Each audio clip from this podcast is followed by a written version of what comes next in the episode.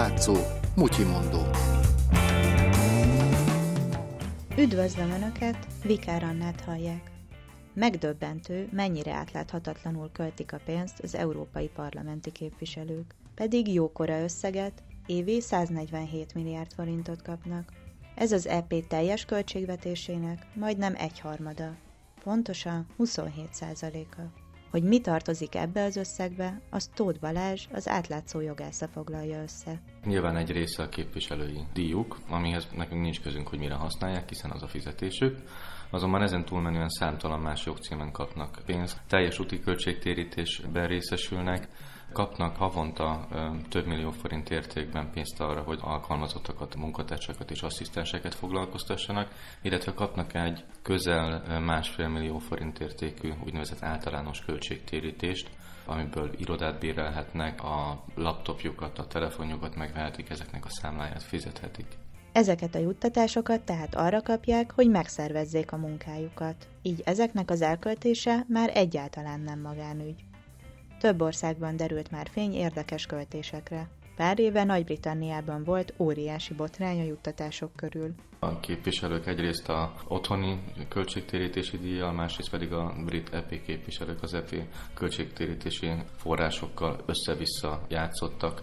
És legutóbb egyébként Dániában volt egy, egy olyan eset, ahol 16 ezer eurót költött valaki arra a költségtérítésébe, hogy valami hajót bíreljen. Egyes EP képviselőknek pedig a napi díj értelmezése okozott gondot. Igaz, egy kicsit tényleg furcsa ez a költségtérítési forma. Akkor kapják, ha bementek aznap dolgozni. Németországban volt ebből botrány, gyakorlatilag azt csinálták, mint a jófajta egyetemista, aki amikor katalógust tartanak előadáson, akkor a katalógust aláírja, majd aztán kijön onnan. Ők ugyanezt csinálták, aláírták a jelenlétévet a parlamentben, majd aztán hazamentek. Ennek ellenére felvették ezt a napi nagyságrendileg 90 ezer forintos díjat. Ezek alapján nyilvánvaló volt, hogy nem ártana utána nézni az EP képviselők költéseinek.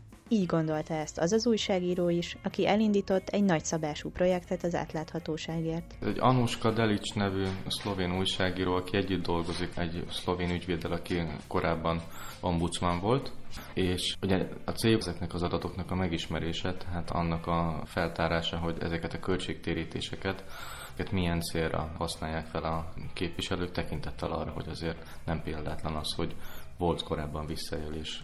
Először minden tagállamból kerestek egy újságírót, aki bekapcsolódik a projektbe. Magyarországról az átlátszó munkatársa csatlakozott. A résztvevők beadták az adatok megismerésére vonatkozó kérelmet az Európai Parlament megfelelő fórumára. Kidolgozták a kérelemhez szükséges formanyomtatványt, számítottak arra, hogy ezt el fogják utasítani, úgyhogy megírtak egy viszonylag hosszú fellebbezést, ezt szintén mindenki beadta ezt a fellebbezést. Megint elutasították, különböző indokokra hivatkozva.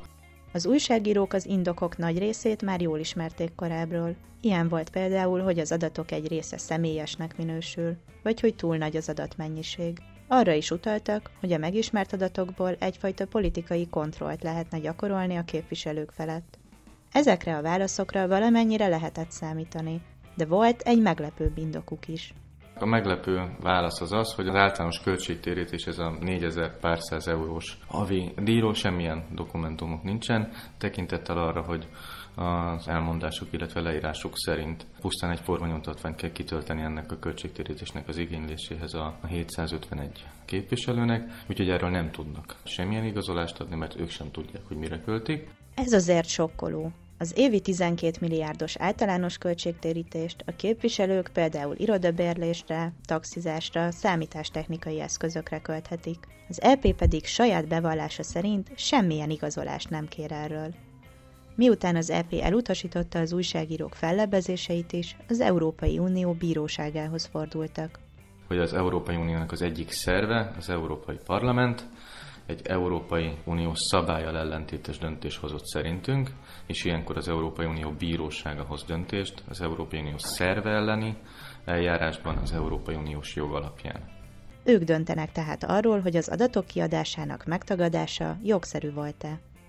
Egyébként azért is különleges a projekt, mert ez az első alkalom, hogy az összes tagállam újságírói együtt perelik be az Unió valamely szervét. Nagyon fontos az, hogy a nagy nyilvánosság az tudjon arról, hogy egyébként itt hogy költenek és mekkora összegű pénzeket. Ezért fontos az, hogy egyszerre ennyi országból azonos tartalommal kommunikáljanak róla.